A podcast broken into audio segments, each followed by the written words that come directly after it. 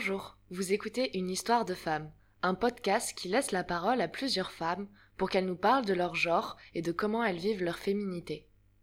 Vous écoutez la partie 2 d'un épisode où j'ai inversé les rôles et pour une fois c'est moi qui me fais interviewer. Je vous invite d'ailleurs à aller écouter la partie 1 si vous ne l'avez pas encore fait parce que je vous parle de ma famille, de mon enfance et je commence à vous raconter un petit peu comment se passe ma sexualité. Si vous voulez connaître la suite, vous êtes au bon endroit. Bonne écoute. Je reprends sur ma relation toxique. Ça, ça peut être. euh, Ça, je peux en parler pendant une heure. On va essayer de faire moins, mais ça, je peux en parler pendant une heure. De notre côté, je pense que ça peut être, ça peut intéresser. euh, enfin, c'est un, un retour intéressant. À Ah ouais, ouais, je pense que je m'étalerai un peu dessus parce que les mécanismes de violence, etc. Enfin, Ouais, oui, il y a plein de choses à dire. Mais bon, commençons par le début euh, et on verra, on verra tout de suite que c'était une relation toxique, mais qui, dans sa toxicité, a apporté un peu de bien. Attention, c'est compliqué. Euh, du coup, cette personne, Edouard, on s'est rencontrés quand j'avais 17 ans et demi, du coup. C'était donc pas longtemps après cette, première fois avec euh, Clément. Euh, je me suis un peu d'ailleurs jetée dans ses bras. euh, Enfin, en gros, quand Clément m'a quitté, j'étais quand même pas, pas bien. Et du coup, j'ai une pote qui m'a dit Ah, je connais un mec, il est en couple pour l'instant, mais il cherche une meuf avec, enfin, pour, pour se détendre, etc. Si tu veux, je te le présente comme ça, au moins, comme ça, au Hmm. moins, tu passes un peu à autre chose et tout, et tu t'amuses un peu. Bon, bah ça s'est mal passé parce que il a commencé à, à Mhm. tomber amoureux de moi. Enfin, j'avais peur d'être dans le schéma où il était avec sa meuf et il me disait être amoureux et qu'en fait il quitterait jamais sa meuf. Du coup, jusqu'à ce qu'il quitte sa meuf, j'avais refusé euh, qu'on couche ensemble. On, on avait eu des petits tripotages vite fait, mais euh, j'avais refusé qu'on couche ensemble. Et euh, on s'était juste embrassé euh, et, Ouais. et voilà, petit, petite main euh, sous, sous le t-shirt, mais rien, rien en dessous de la ceinture, ni pour lui, ni pour moi. Ça me tenait à cœur. Enfin, dès que j'ai vu que je commençais à avoir des sentiments pour ce mec D'accord. et qu'il disait en avoir, j'étais là, je veux pas me faire prendre pour une conne. Bon, j'aurais dû me faire prendre pour une conne, ça aurait été plus simple. ça aurait évité un an et demi de toxicité. Bon, bref, il a Mhm. quitté sa meuf, on s'est mis ensemble. Je l'ai fait poireauter pendant trois mois. Ça, j'en suis trop fière. Euh, je voulais être sûre. Donc, il était plus vieux que moi. Je crois qu'on avait 4 ans de différence. Euh, du coup, c'était un peu l'adulte quand même. Enfin, tu vois, moi, j'étais encore, euh, encore mineure. j'étais encore au lycée. Lui, il était rentré dans la vie professionnelle. Enfin, voilà, tu vois, il y avait quand même une, une différence. Donc, il avait un ascendant sur moi. Et du coup, ouais. euh, pendant les trois premiers mois de notre relation, j'ai refusé qu'on fasse, euh, qu'on fasse l'amour exprès pour pas être dans ce schéma où, bah, pareil, euh, préjugé entre guillemets quand même, euh, ou en mode euh, non mais tu verras, quand il aura couché avec toi, il partira. Bah, pareil, j'aurais dû coucher avec lui, il aurait dû partir, ça aurait évité un an Ah et demi. Bon, bref, sur le moment, j'étais fière de moi en me disant Bien. Putain, ce meuf, t'as tenu trois mois, il te prendra pas pour une conne. Là, s'il est là après trois mois, c'est qu'il tient à toi pour de vrai. Bon, je, ai-je, ai-je bien fait? Je ne sais pas. À l'époque, j'étais trop fière de l'avoir fait poireauter trois mois. Et donc, euh, bah, j'ai commencé à avoir des relations sexuelles avec lui et il a été beaucoup moins tendre que Clément. Euh, c'est-à-dire que mon blocage en dessous de la ceinture, euh, il l'a très vite débloqué en me forçant un petit peu, entre guillemets. De façon plus ou moins respectable. Enfin, sur le moment, moi, ça m'a pas dérangé non plus parce que j'avais un blocage et il m'a réellement débloqué et ça m'a permis de découvrir des plaisirs. Euh, mais je pense que légalement parlant, on n'était quand même pas sur un consentement de folie. voilà. Mais c'est triste à dire, hein, c'est quand même. Moi, je l'ai vécu à un mal pour un bien. C'est-à-dire que j'avais besoin que quelqu'un me force euh, pour, oser, euh, pour oser. Voilà. Donc, un mal pour un bien. Donc, ça, c'était. C'est un peu flou, mais pourquoi pas T'écris comment mal? C'est ça. Pardon. Non, non, c'était très joli. Voilà, et du coup, avec ce mec, mine de rien, j'ai commencé à avoir un vrai épanouissement sexuel. Comme j'ai dit, il était plus vieux, il avait beaucoup plus d'expérience, et mine de rien, j'avais besoin d'un professeur, et il a été quand même un très bon professeur là-dessus. Donc euh, voilà, j'ai découvert pas mal de choses, euh, j'ai pu m'épanouir pas mal, et donc sexuellement, euh, ça a été un peu un point de départ d'épanouissement. Euh, tout le reste allait pas bien par contre dans la relation. Qu'est-ce qui n'allait pas bien? Euh, bah du coup, est-ce que je finis sur la sexualité et je parle euh, de la toxicité après? Ouais, ok, ça marche. on fait, on fait des dossiers comme ça, on évite de s'éparpiller. Ouais, ouais, de toute manière, on a le temps. Je- on parlera de la toxicité après, de tout ce qui allait pas bien avec lui. Du coup, j'essaye de pas faire trop long sur la sexualité. Je vais, je passe à la partie où tout va bien. Mhm. Ok, ça va. Bah du coup, il m'a quitté quand je suis rentrée en prépa, donc j'ai eu, j'ai eu la prépa, j'ai rencontré un autre mec beaucoup plus doux, beaucoup plus parfait. Enfin, à l'époque, c'était vraiment l'homme de ma vie. Et du coup, sexuellement, ça, ça, ça se passait bien, mais j'ai commencé à rencontrer mes premiers problèmes sexuels de couple et ma zone, ma zone de flou sur le spectre de la sexualité. C'est-à-dire que, je- enfin, vu que je suis quelqu'un de très in- intellectuel, très vite, quand j'ai des pensées, euh, en... enfin, quand j'ai des choses qui me préoccupent, je n'ai plus du tout d'envie sexuelle. Et du coup, bah, euh, entre guillemets, dans la vie de tous les jours, ça ne se voit pas trop. Enfin, entre guillemets, dans la, dans la vie euh, des, des personnes extérieures, euh, enfin, j'ai un nombre de partenaires sexuels très très élevé. Je pense que je suis à 30, 35, 35 personnes. Ah oui. J'ai une liste, je pourrais les recompter si vous voulez. Ouais, en tout, je pense que j'ai eu euh, plus de 30 partenaires sexuels. Euh, donc, entre guillemets, tu peux te dire, bah, cette meuf, elle, elle aime la sexualité, tu vois. Mais en fait, dans ma vie de couple de tous les jours, bah non. Enfin, genre, euh, c'est pas parce que j'ai eu un grand nombre de partenaires sexuels que forcément j'ai une libido de ouf derrière.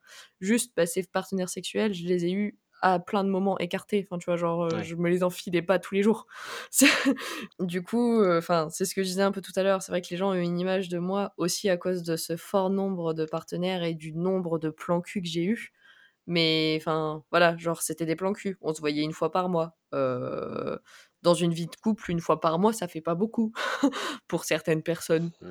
Bref, du coup, j'ai, avec ce partenaire, Adrien, j'ai eu ces premiers problèmes euh, de, de manque de sexualité qui m'ont fait poser beaucoup de questions. Ouais. Euh, juste, ces plans cul, c'était réparti sur toutes les périodes euh, entre tes relations de couple, c'est ça?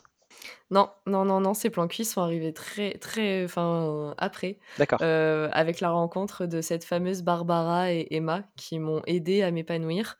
Euh, Jusque-là, pour moi, euh, le sexe, c'était que en couple. J'avais cette idée que, étant quelqu'un de très sensible, si jamais je couchais avec quelqu'un, j'allais forcément m'attacher et en tomber euh, amoureuse. Bon, bah, spoiler, euh, pas du tout. j'ai beau être, beau être très sensible, euh, j'ai réussi très vite à faire la séparation entre le sexe et l'amour. Vraiment, je peux coucher avec des gens sans avoir de sentiments. Et d'ailleurs, j'ai une très grande facilité quand même à coucher avec certains de mes potes sans, sans que ça pose de questions sur, bah, sur le fait que c'est des potes. Enfin, voilà, genre, j'ai aucun. Enfin, j'ai quand même vraiment pas trop de soucis avec ça. Et ça, c'est grâce à cette rencontre avec Barbara et Emma, qui, f- et bah, qui étaient deux personnes qui avaient déjà une vie euh, assez épanouie. Barbara, c'était l'inverse de moi. Moi, j'étais la meuf euh, H24 en couple, pas de plan cul. Barbara, elle avait un gros problème sur le couple. Par contre, les plans cul, ça allait, entre guillemets. Genre, euh, ça lui faisait pas peur. euh. Barbara, c'est c'est la Barbara que tu as enregistrée dans un podcast précédent? Oui, oui, oui, c'est celle-là. D'accord. Oui, oui, c'est cette Barbara-là. Bah voilà, bah allez écouter son podcast, elle en parle un petit peu. Mais du coup, voilà, c'est un peu grâce à elle que moi j'ai accepté le fait que bah, avoir des plans cul, c'est pas grave. Enfin, il y avait ce côté forcément là du lycée où bah, la petite salope là qui des Kit Kat, bah, elle avait peur de ça. euh, En, bah, dans la vie de tous les jours, j'étais ah, putain, euh, si, si jamais t'as des plans cul, tu vas redevenir la salope là. Enfin, et, et d'ailleurs, pendant très longtemps en école d'ingénieur, euh, alors que beaucoup de personnes, enfin, j'étais dans une école d'ingénieur où il n'y avait pas trop, trop non plus de, de jugement là-dessus. Euh, un petit peu plus dans ma dernière année, parce que j'ai changé d'école en dernière année. Mhm. Mais euh, en vrai, euh, ça, ça allait quand même. je, je pense qu'on était quand même. Enfin, il doit avoir bien, bien pire que, que nous. Les gens s'en foutent quand même relativement. Bah, moi, j'ai quand même, comme une grande fille, réussi à me mettre la pression. Et pendant assez longtemps, pendant quasiment un an et demi sur mes trois ans d'école d'ingénieur, impossible d'avoir un plan cul dans l'école. J'allais les chercher en dehors de l'école. Ouais. parce que je voulais pas que enfin, je voulais que ça reste dans la sphère privée, amicale. Je voulais pas qu'on me voie à l'école choper, plusieurs personnes ou quoi que ce soit, enfin et du coup, bah, c'est En mode c'est privé, ça concerne que moi, ouais. Ouais, c'est ça. C'est le fait de voir la liberté de Barbara, et de, bah, du coup, mon autre pote Emma, là, les 2. J'étais «Ah mais en fait, tu te prends tellement la tête, c'est un truc de malade». Mmh. Genre, elles sont ultra épanouies, elles se posent pas de questions et d'ailleurs les gens autour, bah, les laissent vivre quand même plutôt bien et puis même, elles s'en foutent, c'est trop bien et du coup, bah, j'ai commencé à m'en foutre et à faire ma vie et putain, qu'est-ce que c'était bien! Franchement, j'ai fait des super rencontres, enfin, je suis je suis trop heureuse, je. J'ai eu beaucoup de partenaires, mais enfin, beaucoup ont été très particuliers pour moi et enfin, ils ont tous participé à une construction et enfin, voilà, j'ai des des gens qui me viennent en tête, heu, que je suis vraiment très heureuse d'avoir rencontrés et et très heureuse d'avoir partagé ce moment d'intimité avec eux et et voilà, c'est enfin, ils font partie de cette construction et du de ce que je suis aujourd'hui, sur cette sexualité donc Mmh. donc cœur sur vous, les personnes avec qui j'ai couché. Ouais, c'est super. Bah, du coup, on passe le bonjour à tous les hommes qui ont participé à cette construction. Bah, il y a du coup, il y a quelques femmes dans le lot aussi. J'en redis juste un tout petit mot, pour réaffirmer le point que c'est quand même assez difficile l'image que les gens ont de moi. Mmh enfin, je sais que du coup, les personnes avec qui je me mette en couple ont cette image de la meuf ultra libérée qui a eu plein de partenaires et du coup, ils ont l'impression que ça vient d'eux, le fait que que j'ai moins de libido. Mais en fait, non, c'est juste, que que déjà les personnes avec qui j'ai couché, il y en a beaucoup avec qui j'ai couché bourrée, en soirée. Donc forcément, le contexte est différent. Heu, tu es beaucoup plus libérée et Heu, heureusement, dans ma vie de tous les jours, je suis pas bourrée tous les soirs. Mais c'est voilà, enfin, vraiment, je suis quelqu'un d'ultra intellectuel et du coup, heu, c'est vrai que dans une vie de tous les jours, c'est assez difficile et là, je suis dans une phase de ma vie où, heu, je donne beaucoup de temps pour le boulot, où j'en enfin, mine de rien, le covid, moi, ça me travaille beaucoup et ça ça me crée une charge, une charge mentale, sur sur l'écologie, enfin, sur plein de choses, et du coup, c'est vrai que j'ai l'esprit moins libre. Mmh j'ai une vie, moins simple, enfin, j'arrive à me compliquer la vie et donc forcément, ça se répercute, sur, sur ma sexualité en général. Ouais. Le Covid, ça a eu une influence sur, ta sexualité? Ah de ouf et du coup un impact, négatif. C'est enfin, Ah ouais, d'accord. Moi ça me ça me prend la tête d'être enfermée et cetera. On pourrait se dire: «Je vis avec mon copain donc heu, on va pouvoir se faire plaisir».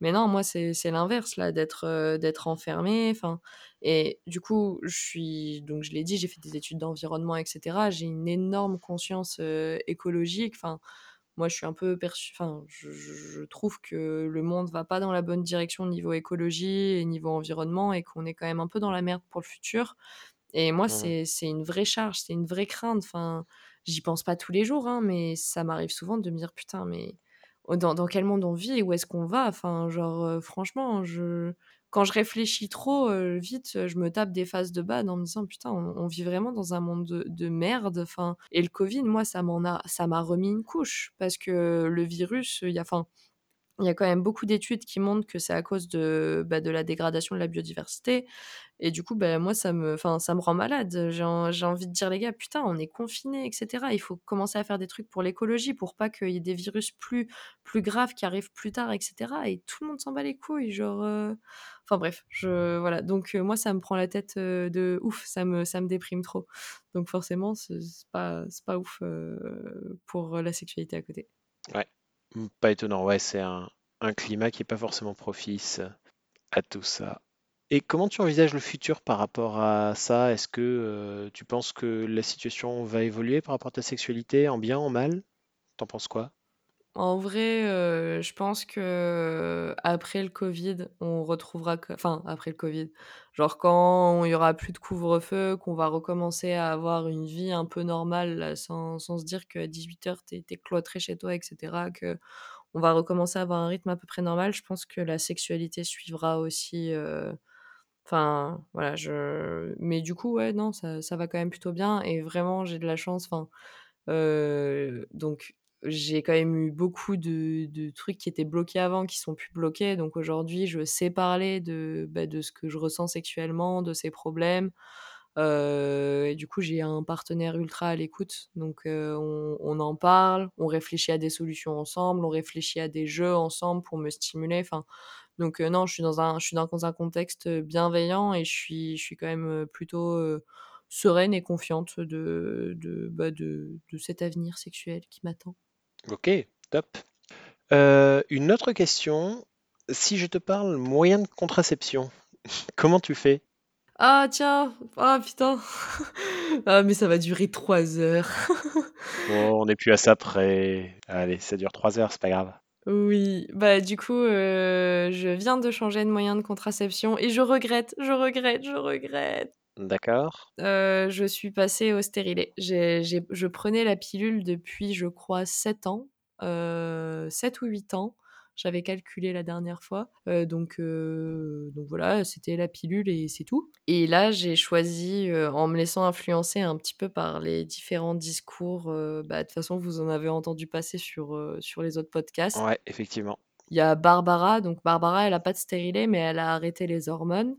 Heu et il y a, heu, Julie aussi qui, elle, heu, a arrêté la pilule et a mis un stérilet. Elle, ça s'est super bien passé.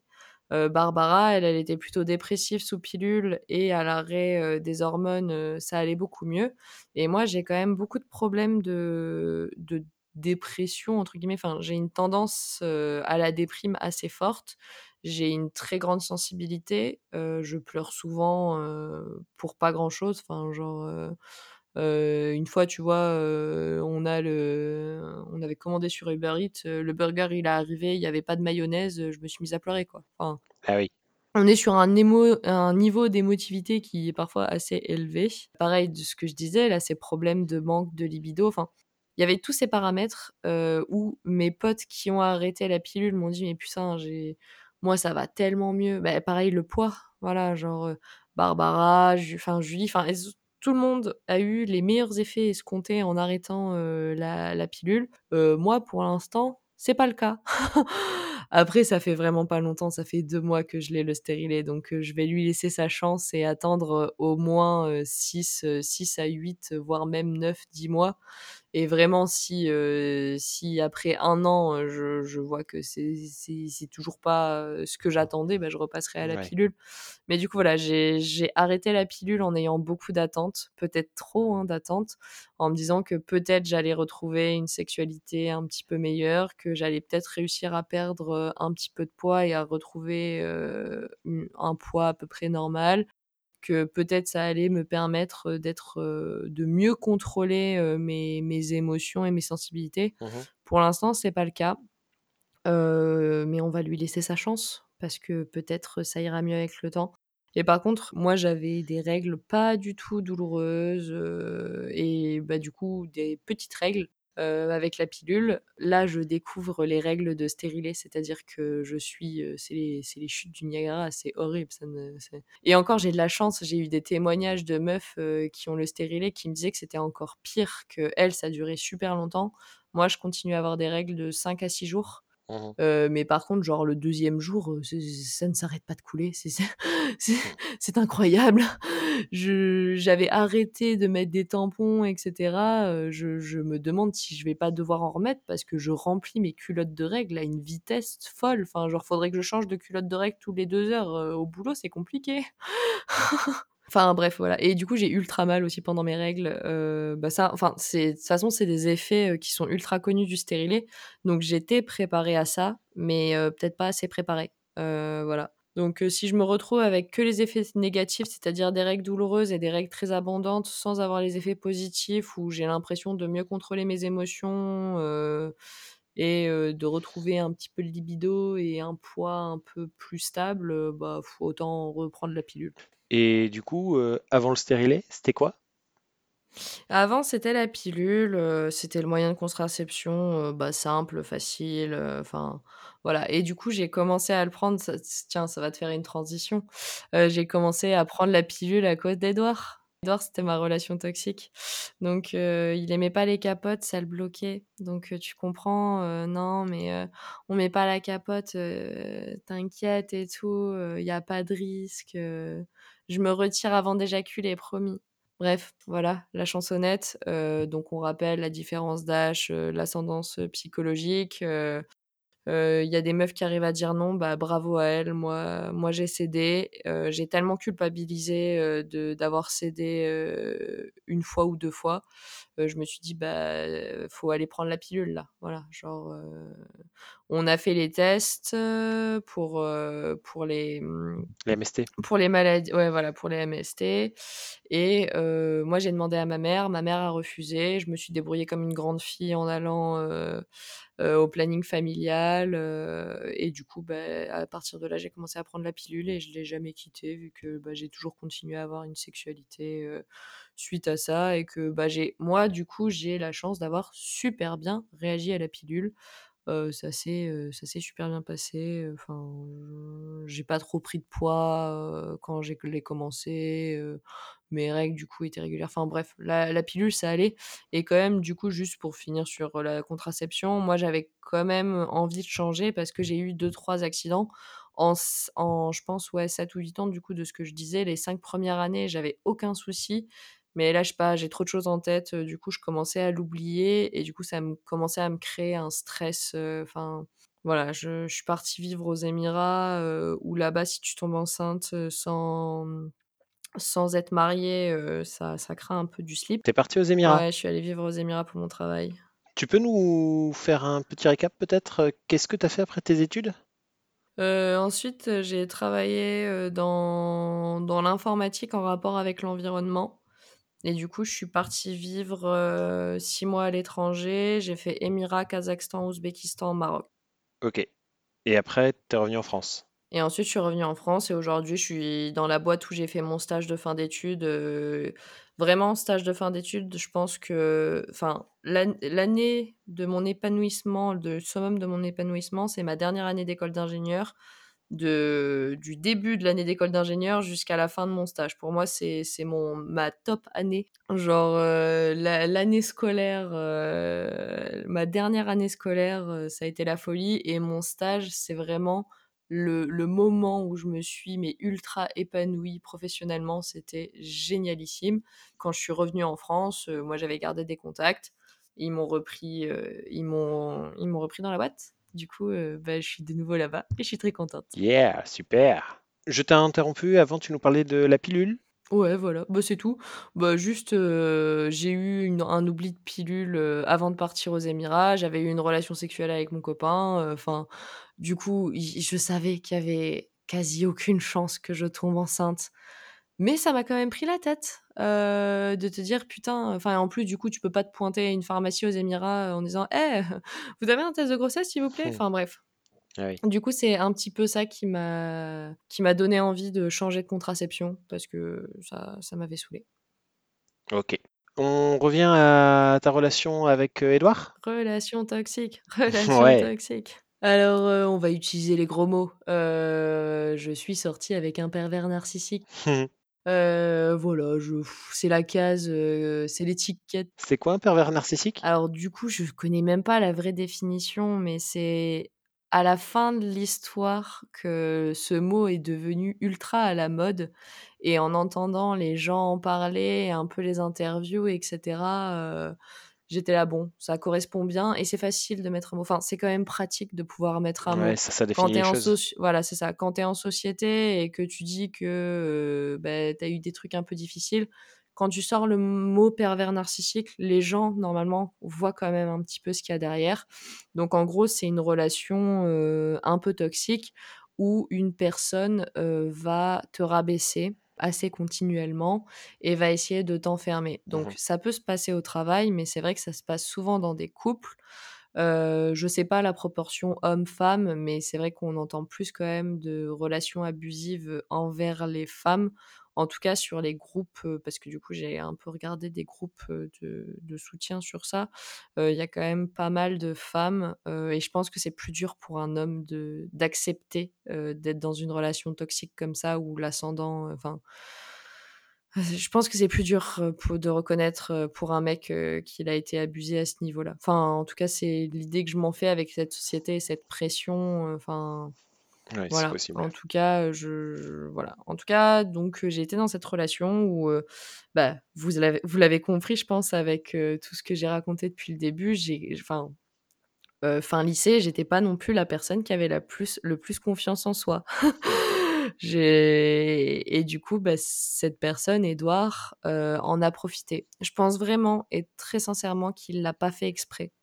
Je connais un peu son passif et cetera. Il a eu une vie très dure. Sa mère était, compliquée à vivre.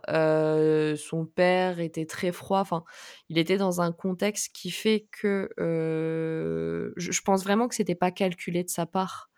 En tout cas, je l'espère, et tant, pas du tout, mais je pense quand même sincèrement qu'il l'a pas fait si intentionnellement que ça. Il y a des choses qui étaient intentionnelles, mais euh, c'était pas en mode euh, manipulateur calculateur. Ouais. C'est vraiment sa, sa façon dont il m'a traité et la façon dont j'ai réagi. Je je, je, peux être une grosse victime quand, quand il faut, et il y a des moments où j'aurais dû dire non et où j'ai pas su dire non.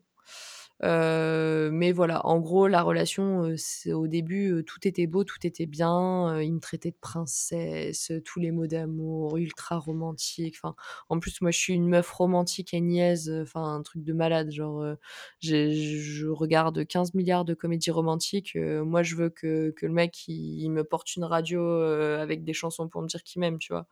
bref.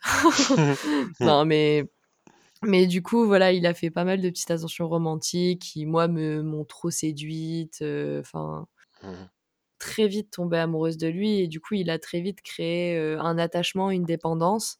Et bah, suite à ça, dès que dès qu'on a été amoureux vraiment beaucoup l'un de l'autre, ben, bah, à côté, ça, enfin, il m'a euh, il m'a beaucoup insulté, beaucoup rabaissé. Ah Jamais sur mon physique. Ça, il a toujours été sur mon physique. Il m'a toujours dit que j'étais belle, etc. Le seul truc, c'est qu'il m'a toujours dit qu'il me trouvait pas très jolie avec du maquillage. Il me préférait sans maquillage au naturel. Du coup, dès que je me maquillais, il râlait un peu, mais ça allait. Mais c'est plus sur tout le reste, genre sur le cinéma, sur la musique. Donc il il te rabaissait pas sur ton physique, mais vraiment sur ce qui t'intéressait, sur l'aspect psychologique, quoi. Euh. Ouais, c'est ça, c'est ça.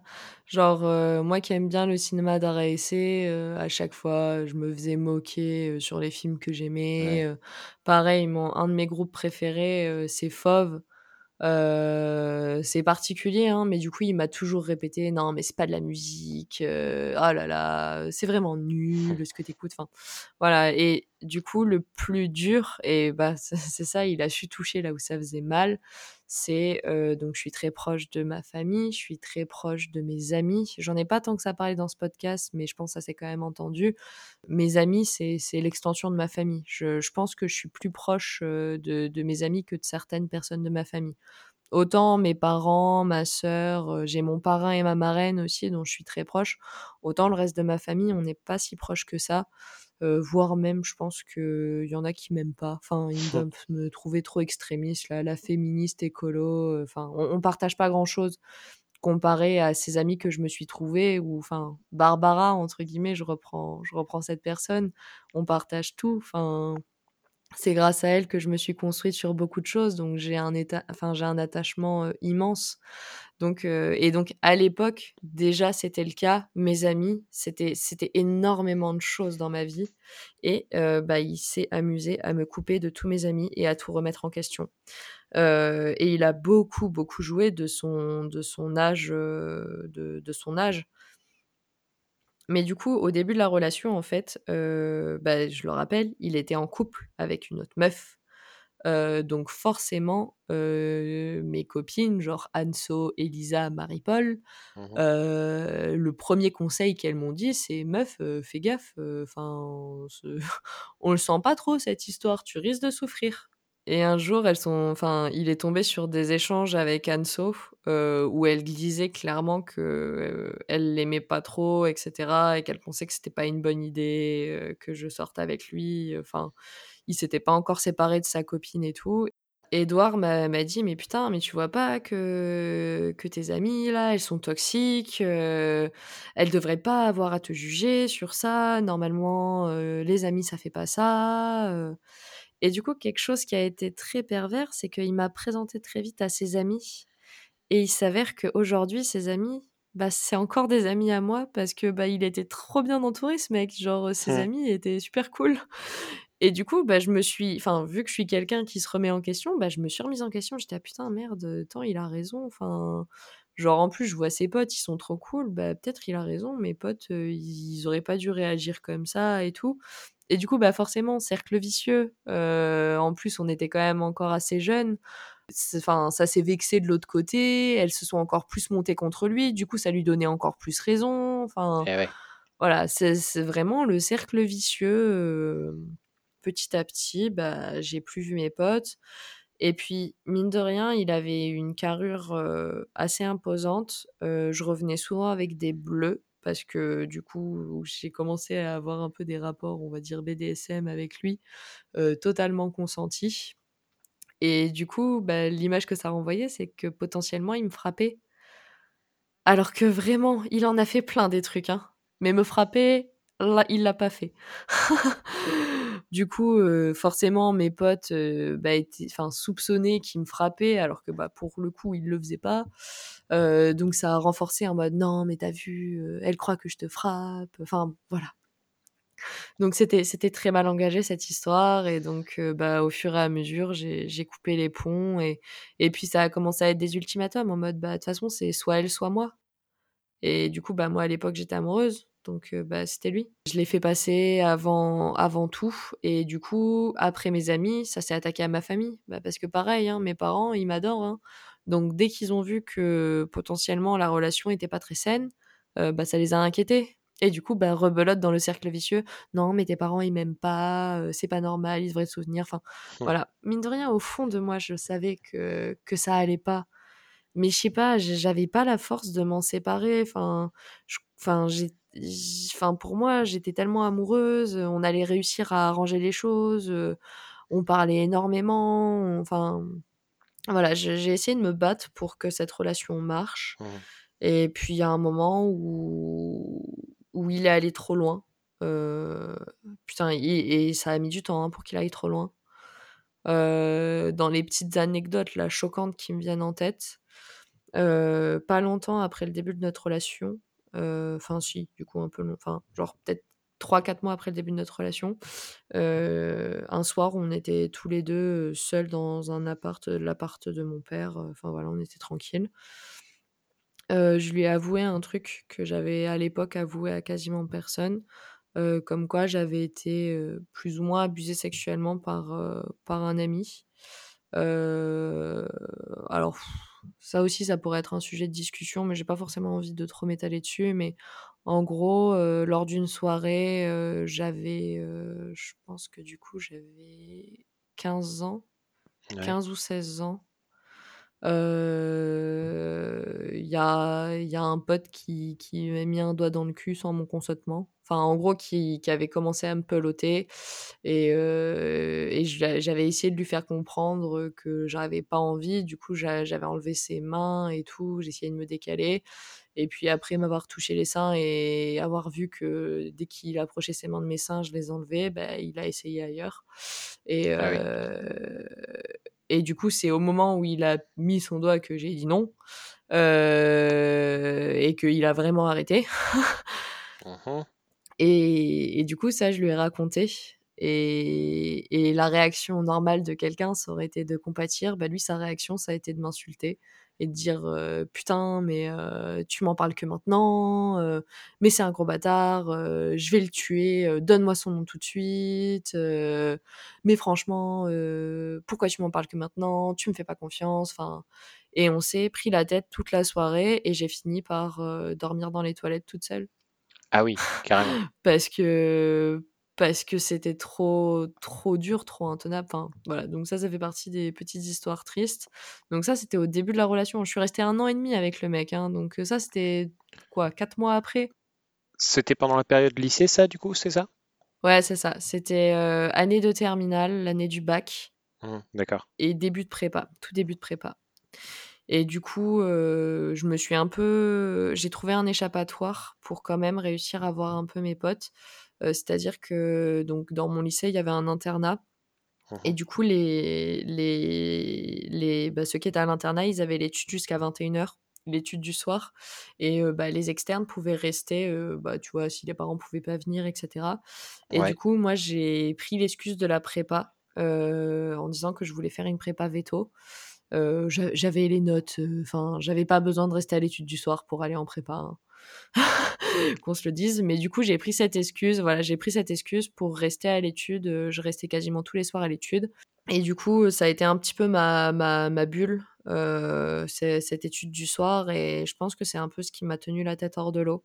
Et dans les trucs qui, moi, ont commencé après, du coup, après un an, tu vois, à me faire me rendre compte que, que ça pouvait pas durer et que c'était quand même trop, il a menacé de, de tuer mon père. Euh, un jour, il a, il a vraiment menacé de tuer mon père. Ah oui, quand même. Et ça, ça fait partie des trucs qui ont fait un peu déborder le vase. Le truc... Alors du coup, euh, on a beaucoup essayé d'analyser ça avec mon père, euh, parce que du coup, c'est Edouard qui m'a quitté à la fin. Mais je sais pas si c'est pour me rassurer et à quel point c'est vrai ou pas, mais j'ai envie de croire qu'il y a un fond de vérité. Mon père pense que j'ai quand même eu cette période de rébellion et il a vu qu'il avait perdu l'emprise qu'il avait sur moi et c'est pour ça qu'il m'a quitté. J'aurais jamais eu, je pense, enfin, ou alors il aurait fallu encore beaucoup plus de temps, j'aurais eu beaucoup de mal, je pense, à moi le quitter. Mais c'est vrai que j'ai commencé à m'affirmer euh, dans les six derniers mois de notre relation. Mhm. Et un des trucs qui m'a qui, a déclenché cette, euh, ce ras-le-bol et cette affirmation, c'est que, donc je l'ai dit, il m'a séparé de tous mes potes de, que je connaissais avant lui. Je suis devenue amie avec ses potes à lui. Donc c'était bien, tu vois, j'avais une nouvelle famille, j'avais créé des liens forts. Et euh, ses potes, ils n'étaient pas cons. Ils voyaient la façon dont il me traitait. Donc euh, sa meilleure amie a commencé à devenir plus proche de moi que ce qu'elle était proche de lui et à émettre les mêmes critiques que mes potes à moi.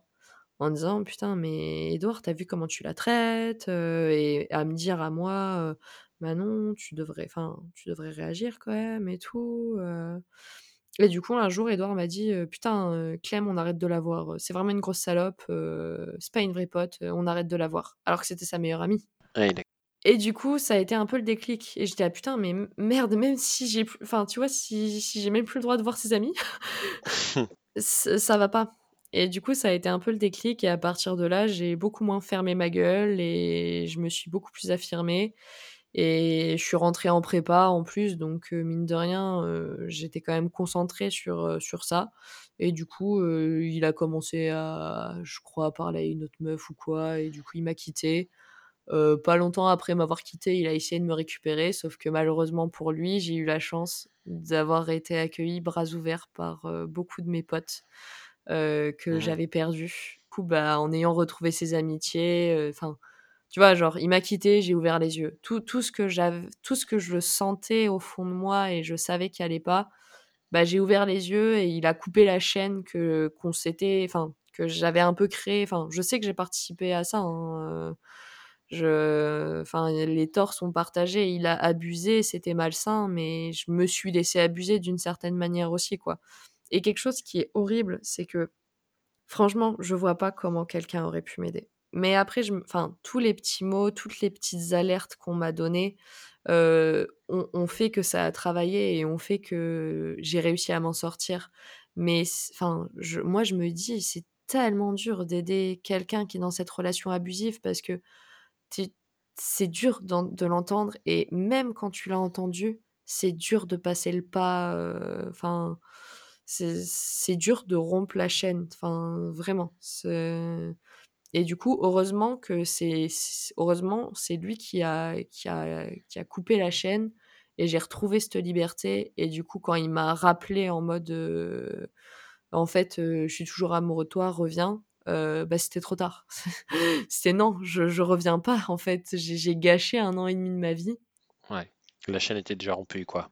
En vrai, aujourd'hui, j'ai encore des soucis par rapport à cette relation. J'ai encore des choses où je suis pas totalement reconstruite. Mm.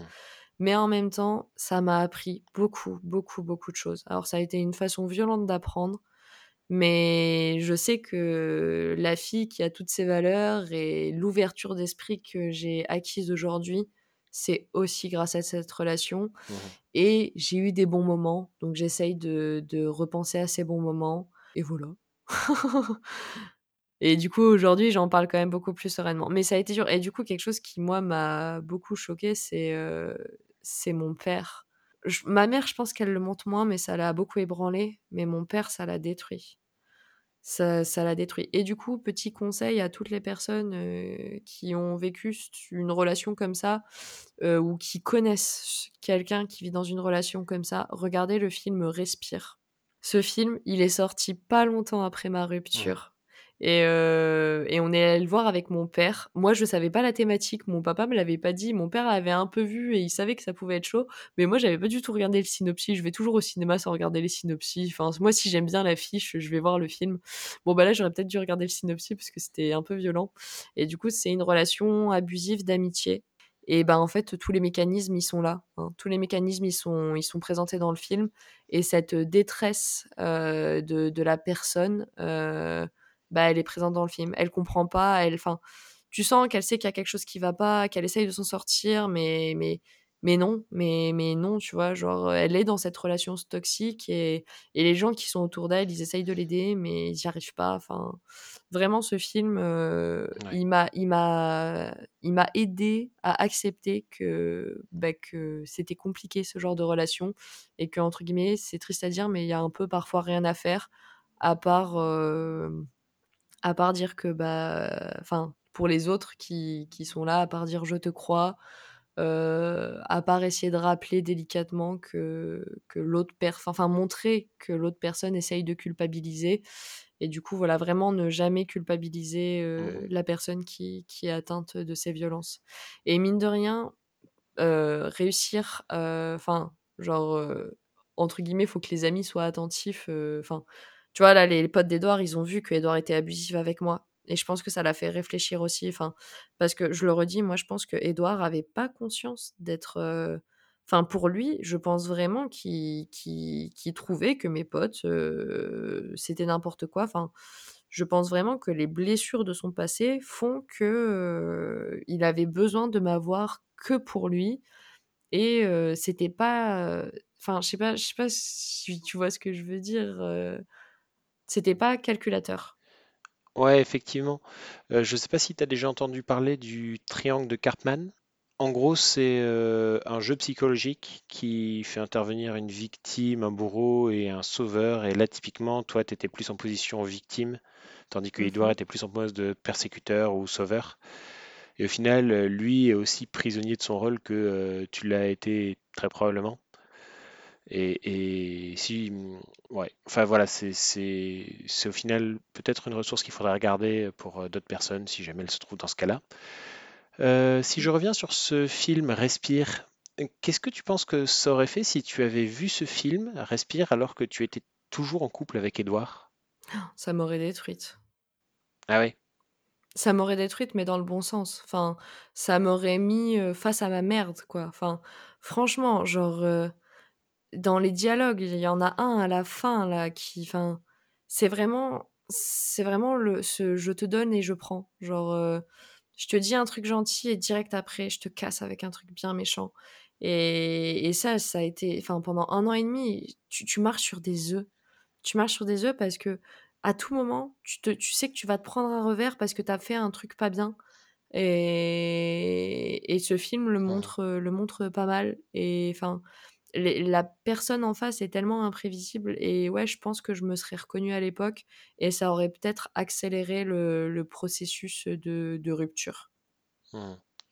Tu penses que ce film peut avoir un vrai impact sur d'autres personnes qui sont dans des situations similaires? Ah, je pense de ouf. Enfin, parce que tu vois, c'est pas quelqu'un qui vient te donner un conseil, c'est un film. Genre, euh, c'est un film qui est réaliste. Ouais, d'accord. Bah, j'espère en tout cas que ça pourra euh, aider certaines personnes. Moi, ça m'a pris du temps hein, de réussir à en parler euh, sereinement. Et, et je suis contente d'avoir euh, tourné quasiment entièrement la page parce que je sais qu'elle n'est pas encore totalement tournée. Donc, euh, et pourtant, ça fait quand même un moment. hein, euh, du coup, c'est, ça, la relation c'est fini quand j'avais 19 ans, je vais sur mes 25. voilà, il y, y, a quand même un peu de l'eau qui, qui, a coulé sous les ponts. Et pourtant, il y a encore plein de blocages qui sont liés à cette relation. Par exemple, sur l'importance que je porte à mes amis aujourd'hui, j'ai quand même tendance à faire passer mes amitiés avant mon couple. parce que bah, du coup, pendant un an et demi, mon couple est passé avant mes amitiés.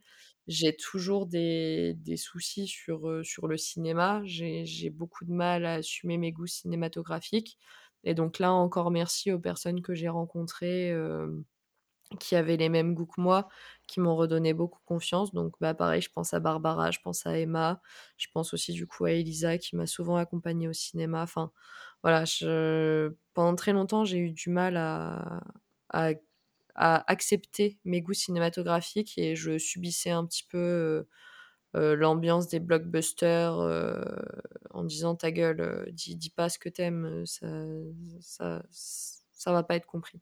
Ouais, ok. Euh, super, donc nouveau sujet. C'est quoi ta vision d'être en couple pour toi? Qu'est-ce que ça veut dire être en couple pour toi? Waouh J'étais pas prête. Euh... Oh, putain, mais tu sais que je suis capable de parler encore beaucoup trop là. Euh, alors je pense que je pense que j'ai une relation, euh, une vision très toxique du couple plus jeune j'ai beaucoup, beaucoup été à la recherche de l'amour et j'avais beaucoup de pression, bah, du coup, pareil, beaucoup sociale, mais j'arrive à me la mettre toute seule aussi comme une grande fille, sur le fait qu'il faut trouver l'amour. L'amour avec un grand A, tu sais, l'amour qui dure pour toute la vie. Mmh. Un jour, mon prince viendra. Ouais, c'est ça, c'est exactement ça. Et du coup, bah, je cherchais vraiment mon prince. Et cette personne, enfin, fusionnelle, avec qui j'allais tout construire, etc. Et du coup, dès, enfin, genre, dès que je voyais, donc là, je remonte à l'époque collège, hein, dès que, dès que je voyais un garçon, très vite, je me demandais, est-ce qu'on pourrait être en couple Est-ce que ça pourrait être le garçon Gna gna gna. Enfin, et du coup, ça, enfin. C'était les garçons à ce moment-là. Hein?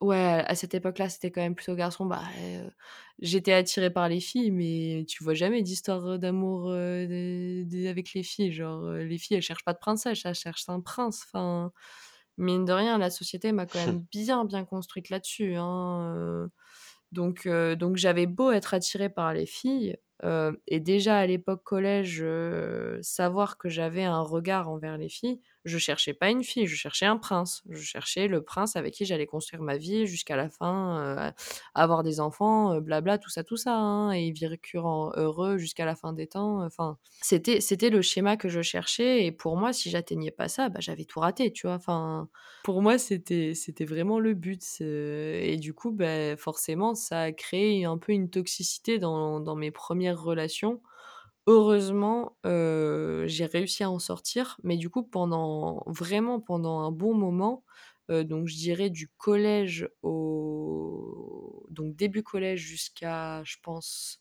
fin lycée, j'ai enchaîné les relations. Mmh c'est-à-dire qu'en cinquième, j'ai eu mon premier petit copain, on se faisait des bisous sur la bouche et depuis ça, j'ai mmh. quasiment, j'ai quasiment toujours eu que des petits copains.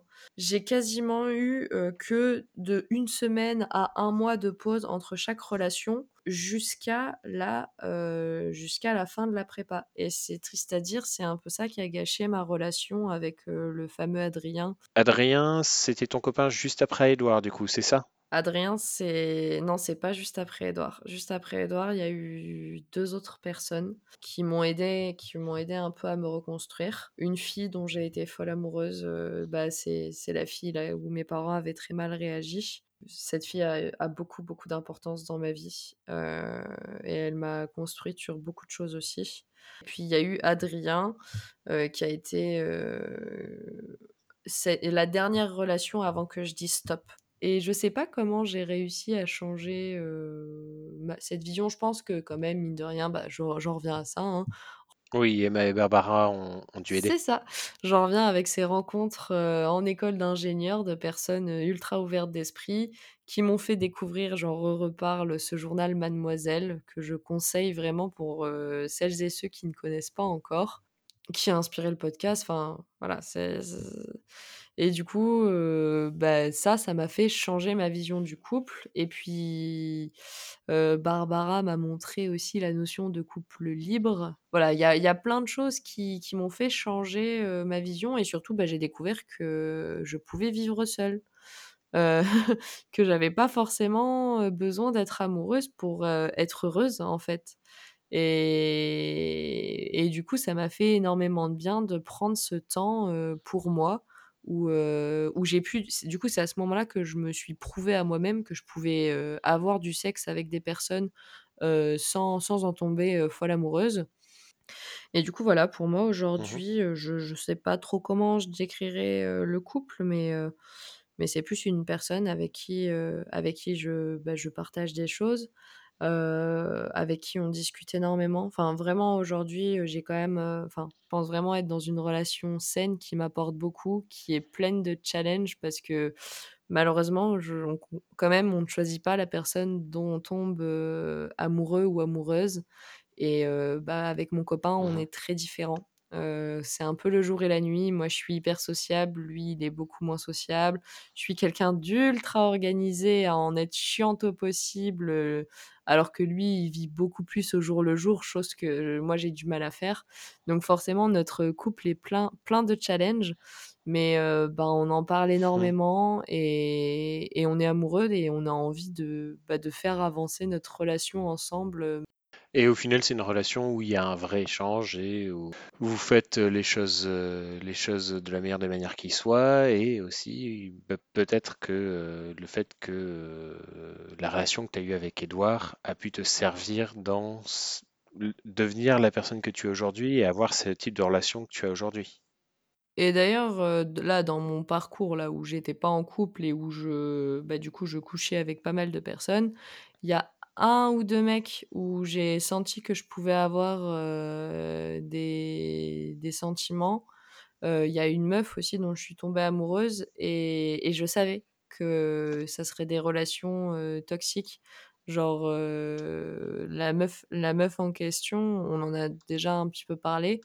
Aujourd'hui, on est amis. C'est une très, très, très, très bonne amie.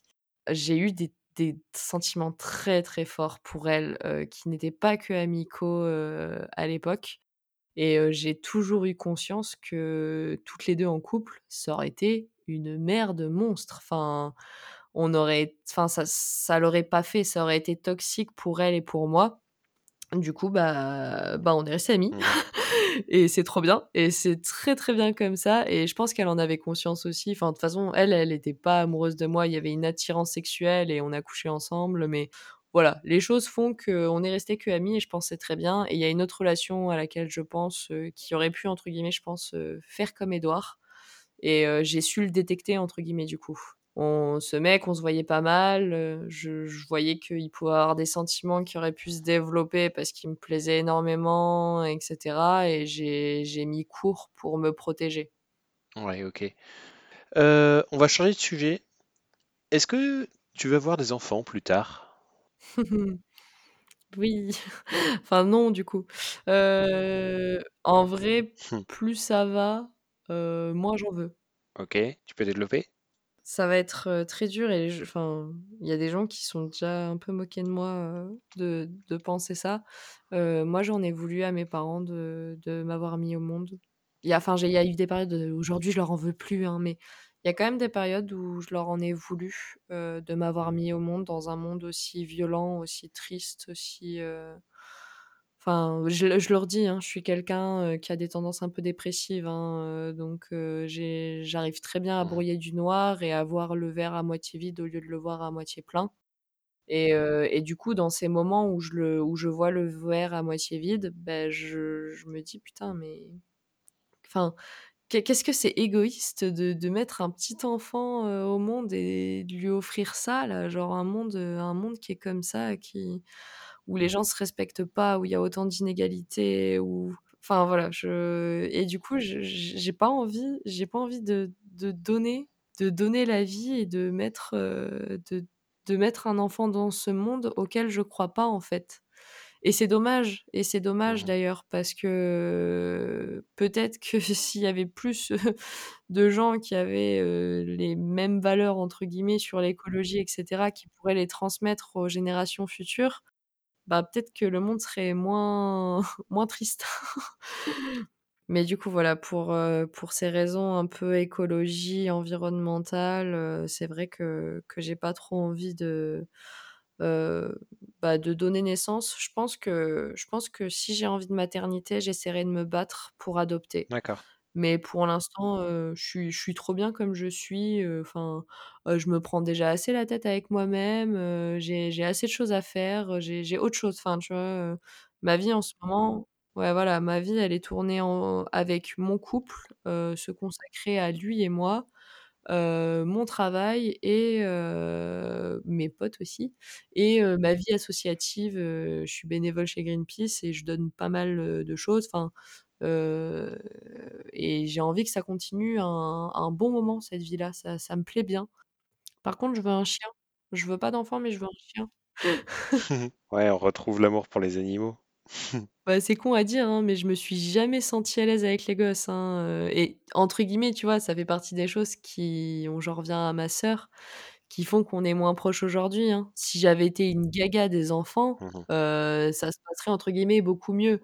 Je suis plus gaga, de des chiens de ma sœur que de mes neveux et nièces, ce qui est un peu un peu vexant pour elle, tu vois? Mais mais ils sont ils sont trop mignons, hein, mes neveux et nièces, hein, mais juste, je sais pas comment faire avec eux. Je je sais pas parler à un enfant alors que que c'est beaucoup plus facile de d'être naturel avec, avec des animaux. Je je sais que je devrais pas faire cette comparaison, mais mais je m'en sors mieux avec, avec les animaux qu'avec, heu, les êtres humains parfois. OK, changeons de sujet. Heu, tu es pas mal engagé dans pas mal de causes, du coup, sur les env l'animaux, les les Oui. animaux, les environnements, le féminisme. Est-ce que tu vois un point commun dans ces causes? Est-ce qu'il y a quelque chose qui lie ces intérêts-là? Bah, déjà, il y a de l'engagement sur, sur les droits. Oui. Les droits pour les femmes et les droits pour la planète. Heu et puis, enfin, mine de rien, il y a quand même beaucoup, heu, beaucoup de femmes, heu, qui qui sont engagées dans ce genre de milieu et enfin, du coup, enfin, je sais pas, ouais, je je connais quand même beaucoup de personnes qui qui font les 2, qui sont engagées sur les 2. Enfin, je sais pas, c'est quand même un milieu où il y a une ouverture d'esprit et du coup, où tu t'écoutes, Mmh enfin, il y a une conscience, du coup, sur, bah, sur le respect, en fait. Genre, tu vois, genre respecter respecter les femmes, les hommes, la nature, enfin, ouais, c'est un un tout, en fait. Genre, heu, quand tu as envie de respecter, heu, la nature, tu as aussi envie de respecter l'autre, heu, donc enfin, voilà et du coup, si tu vas par là, je suis très je suis quand même pas mal engagée aussi sur, les causes LGBT et du coup, enfin, en fait, c'est pour moi, c'est ça, c'est un tout. C'est en fait, c'est juste le respect. Je milite pour le respect, le respect de tout. OK et est-ce que être une femme, pour toi, ça a eu un impact sur, heu, bah, tes activités ou sur ton quotidien? Mmh, bah, oui, je je pense que si j'avais été un homme, j'aurais peut-être été moins engagée, heu, dans beaucoup de de bah, de ces sujets ou alors ça serait peut-être venu plus tard, heu et puis moi, ça a eu un énorme impact sur, bah, sur la pression. Enfin, je pense quand même qu'on met moins de pression à un homme, enfin, vu que je suis quelqu'un qui me met la pression facilement, vu que la société me met encore me met aussi Mmh. la pression, Heu, j'ai une double pression, heu, c'est horrible. Enfin, je je pense quand même que le fait que je me mets beaucoup la pression vient un peu de du fait que je sois une femme. Alors tant pas du tout, j'aurais été un homme, heu, ça aurait été la même chose. Mais mais non, je pense que quand même les femmes sont beaucoup pointées du doigt, et du coup, bah, Ouais. forcément, ça ça se répercute, sur mon physique, sur ce côté, il faut faut être jolie, il faut enfin, faut être maigre, enfin voilà, je le je le redis un peu là. Et l'autre impact que ça a eu, être une femme, c'est sur ma liberté. Ouais, ouais, ouais. Moi, heu, je sors pas le soir comme, heu, comme certains de Ah mes oui. copains garçons parce que parce que si je dois enfin, moi, dès que je sors le soir, je dois calculer, heu, qui me ramène, qui peut qui peut m'héberger et cetera. Enfin, genre, comment je rentre chez moi, comment je m'habille, si jamais je dois prendre le métro seule, heu, enfin il y a quand même plein de questions que, que, mes, que mon entourage homme ne se pose pas, que moi je suis obligée de me poser et qui me rajoutent une charge mentale. Mais enfin, franchement, c'est triste quand même de se dire putain, ce soir je sors à tel endroit, ok, du coup pour rentrer, je vais passer par là. Un tel risque de pas pouvoir me ramener, du coup je risque de devoir rentrer seule. Ok, bon bah je mets un jean. Ah oui. Enfin, c'est c'est con, quoi. Mais c'est une réalité. Alors que quand je sais que je sors, genre, avec mon meilleur ami ou aujourd'hui avec mon copain, heu, bah, je mets une jupe, je me pose pas la question, je sais que je suis avec une présence masculine et que je suis plus en sécurité. OK. Et est-ce que, à contrario, ça a été un avantage pour toi dans certaines situations d'être une femme? C'est une trop bonne question en vrai. Heu, je vais l'assumer totalement, heu, bah, du coup, je le disais déjà, niveau drague, c'est quand même facile d'être une femme, qu'on se le Mmh. dise. Voire même, du coup, c'est aussi l'inconvénient, c'est que parfois c'est trop facile. Du coup, heu, les les mecs sont, sont lourds. Mais, mais niveau thune, j'avoue que parfois, j'ai mis mon féminisme dans ma poche pour me faire offrir quelques verres, franchement, en date, quand quand je fais des rendez-vous et cetera, heu, j j'aime beaucoup, payer des verres aussi. Je pense que j'arrive à être très généreuse. Mais il y a eu des moments de dèche étudiante où quand tu es en soirée, que tu es un peu bourrée, que tu as un mec qui te propose une bière, oh, bah, allez, allons-y. Franchement, enfin, du coup, ouais, j'ai déjà joué de de ce côté, heu, bah, la société veut que les hommes, heu, paient des verres, aux femmes pour les draguer. Donc ça, j'avoue que que j'en ai déjà joué et profité, et je regrette pas du tout. Yes. Et sur un aspect professionnel, est-ce que, ça a eu un impact d'être une femme, pour toi? Je suis dans une filière, heu, quand même assez, heu, assez «féminine» entre guillemets. Enfin, comme on l'a dit, l'écologie, c'est enfin, c'est quand même quelque chose qui qui touche, heu, beaucoup, beaucoup de femmes. Et pourtant, je me retrouve dans un milieu qui pourrait être très hostile, c'est-à-dire l'informatique. Mais je suis tombée dans une boîte, où j'ai beaucoup de chance, où je trouve qu'il y a beaucoup de bienveillance. Après, du coup, je suis quand même une, heu, donc je suis dans ma boîte, je suis, hem, je suis chef de projet, en gros, pour parler avec des termes simples. Je sais pas à quel point c'est mon manque de confiance en moi ou mon jeune âge ou mais je pense qu'il y a un peu un cumul de tout. Je pense que quand même, de temps en temps, heu, le fait que je sois une femme ne facilite pas les choses. Ou en tout cas, le fait que je sois une femme, moi, m'a fait perdre confiance en moi sur certains trucs. Et du coup, ça se voit que j'ai moins confiance en moi et comparé à, heu, un mec de la boîte, heu, à qui je pense, heu heu, qui arrivait en même temps que moi, j'ai beaucoup moins, d'autorité, je trouve, que que lui.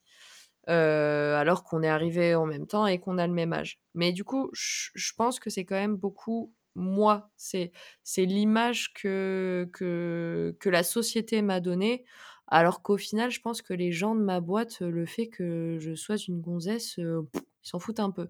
Je pense que mon jeune âge joue beaucoup plus quand même. Mais du coup, j'ai quand même cette posture de retrait que la société m'a apprise à avoir en mode, heu, bah bah, tu es une femme, ta voix, elle vaut quand même un peu moins que celle d'un homme. En tout cas, moi, j'ai quand même vraiment l'impression d'être dans une entreprise bienveillante et faut pas voir le mal partout non plus, quoi. OK.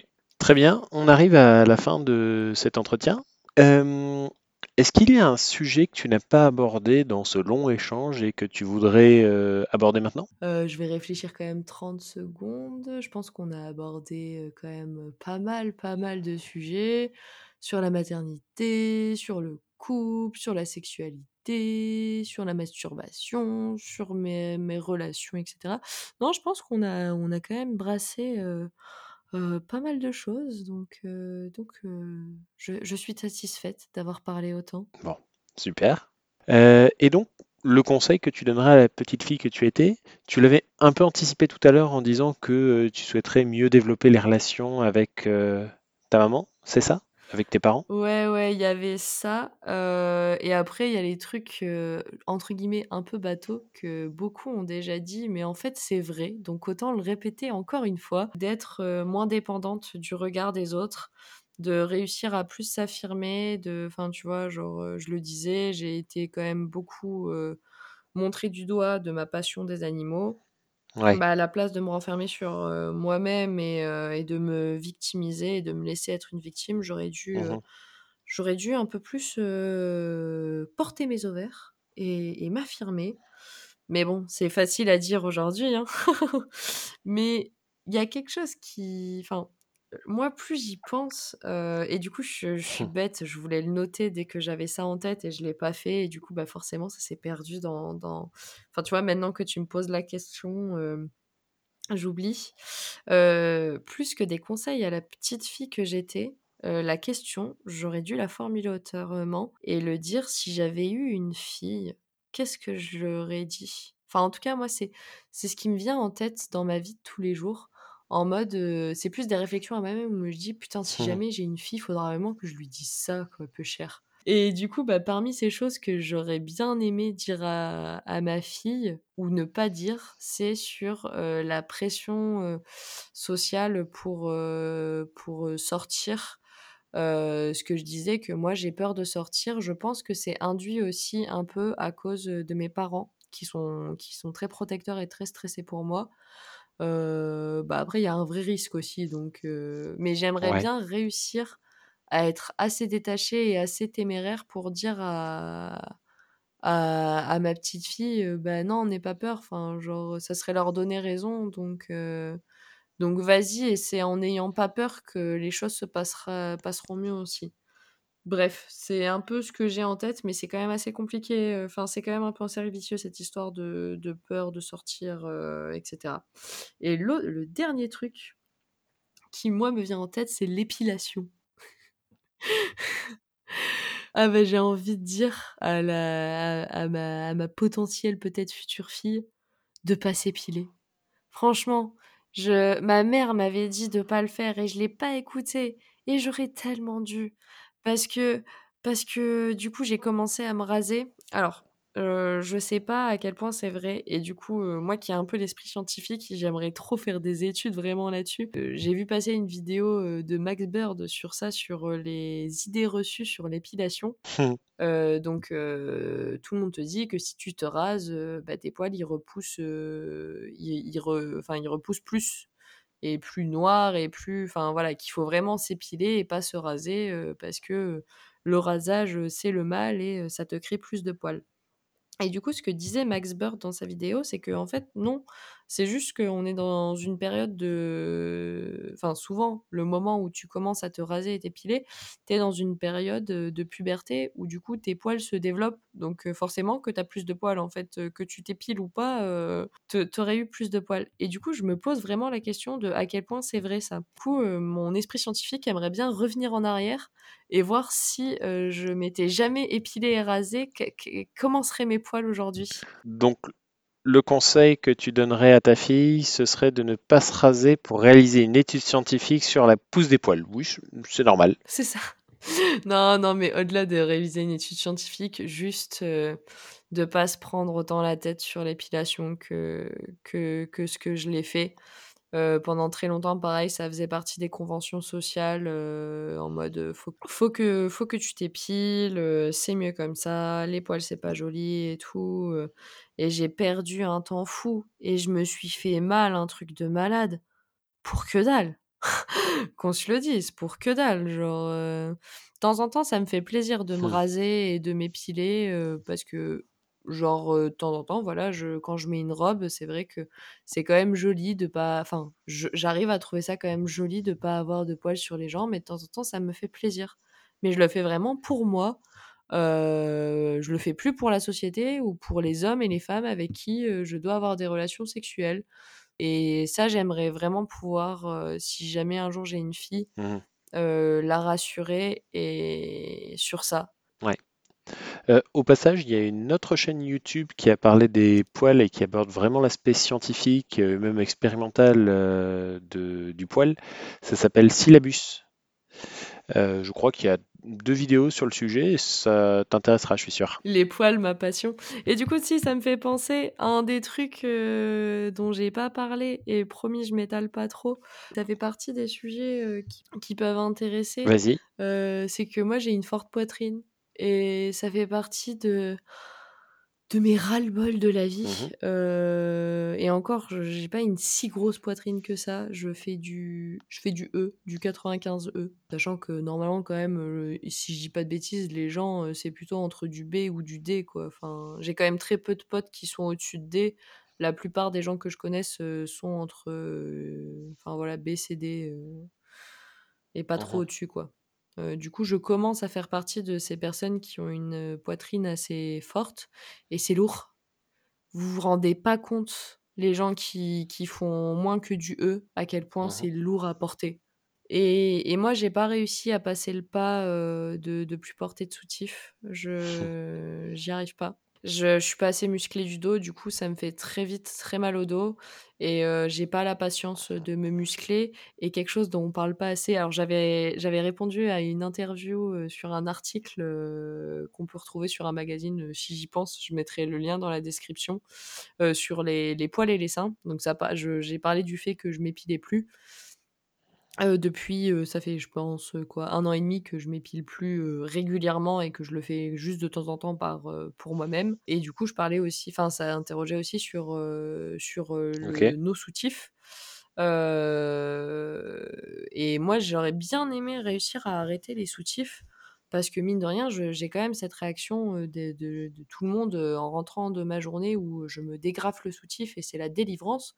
Et euh, enfin, mine de rien, c'est quand même. Enfin, il y a un côté où je trouve que c'est quand même sympa de réussir à pas mettre de soutif. Enfin, ça fait un truc en moins à acheter, un truc en moins à laver, un truc euh, en moins à penser. Enfin, mais, mais non, j'y arrive Ouais. pas. Et du coup, le, le truc dont on ne parle pas assez, c'est la transpiration sous les seins. Toutes les meufs, toutes les meufs à forte poitrine se reconnaîtront. Ah oui, c'est sûr, on n'en parle pas assez. Genre, euh, et du coup, j'en parle dans cet article. c'est que, en fait, moi, quand je porte pas de soutif, eh ben, je transpire de ouf parce que c'est peau contre peau. Et du coup, bah, forcément, il y a transpiration. Et du coup, le soutif, bah, il absorbe ça. Enfin, du coup, c'est pas peau contre peau, donc, euh, donc tout se passe bien. Mais du coup, les meufs là qui, qui ont des gros seins, j'ai vu plein de témoignages de meufs à gros seins qui, qui portent plus de soutif, mais je sais pas comment elles font. Elles, je sais pas comment elles font. Genre. euh, moi, je transpire de ouf sous les seins et ça se voit sur mes t-shirts. Et du coup, je me dis, putain, mais jamais au boulot, euh, je me pointe euh, sans soutif. euh, J'aurais trop peur qu'il y ait des traces de transpiration. Enfin, bref, voilà. On ne parle pas assez de la transpiration des meufs qui ont des gros seins. C'était mon mot de la fin. Bon, c'est un sujet abordé, pourquoi pas. Merci pour cette belle conclusion. Ok, cette fois euh, on y est, c'est la fin de ce podcast. Euh, bah, merci beaucoup de t'être confié à nous et d'avoir partagé ça avec nous, c'est vraiment top. Bah, merci à toi. Enfin, je c'est pas pour rien que je t'ai choisi pour, euh, pour faire cet épisode, puisque bah, j'ai une vraie confiance en toi et je, je, je savais que tu m'écouterais et que tu poserais bien toutes ces questions. C'est un petit peu toi qui m'avais donné cette idée aussi, donc je suis, je suis vraiment très, très, très contente de, bah, d'avoir pu raconter un petit peu ma vie, partager toutes ces expériences que j'ai vécues. Merci beaucoup encore euh, pour euh, ce temps-là et félicitations à, ceux qui ont réussi à triompher de ce podcast et à aller jusqu'au bout. Yes, vous, a- vous avez de la patience. Merci à toi, auditeur ou auditrice, d'avoir écouté cet épisode en entier. J'espère qu'il t'a plu.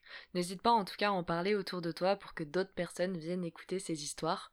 Et j'espère te retrouver très vite dans un prochain épisode.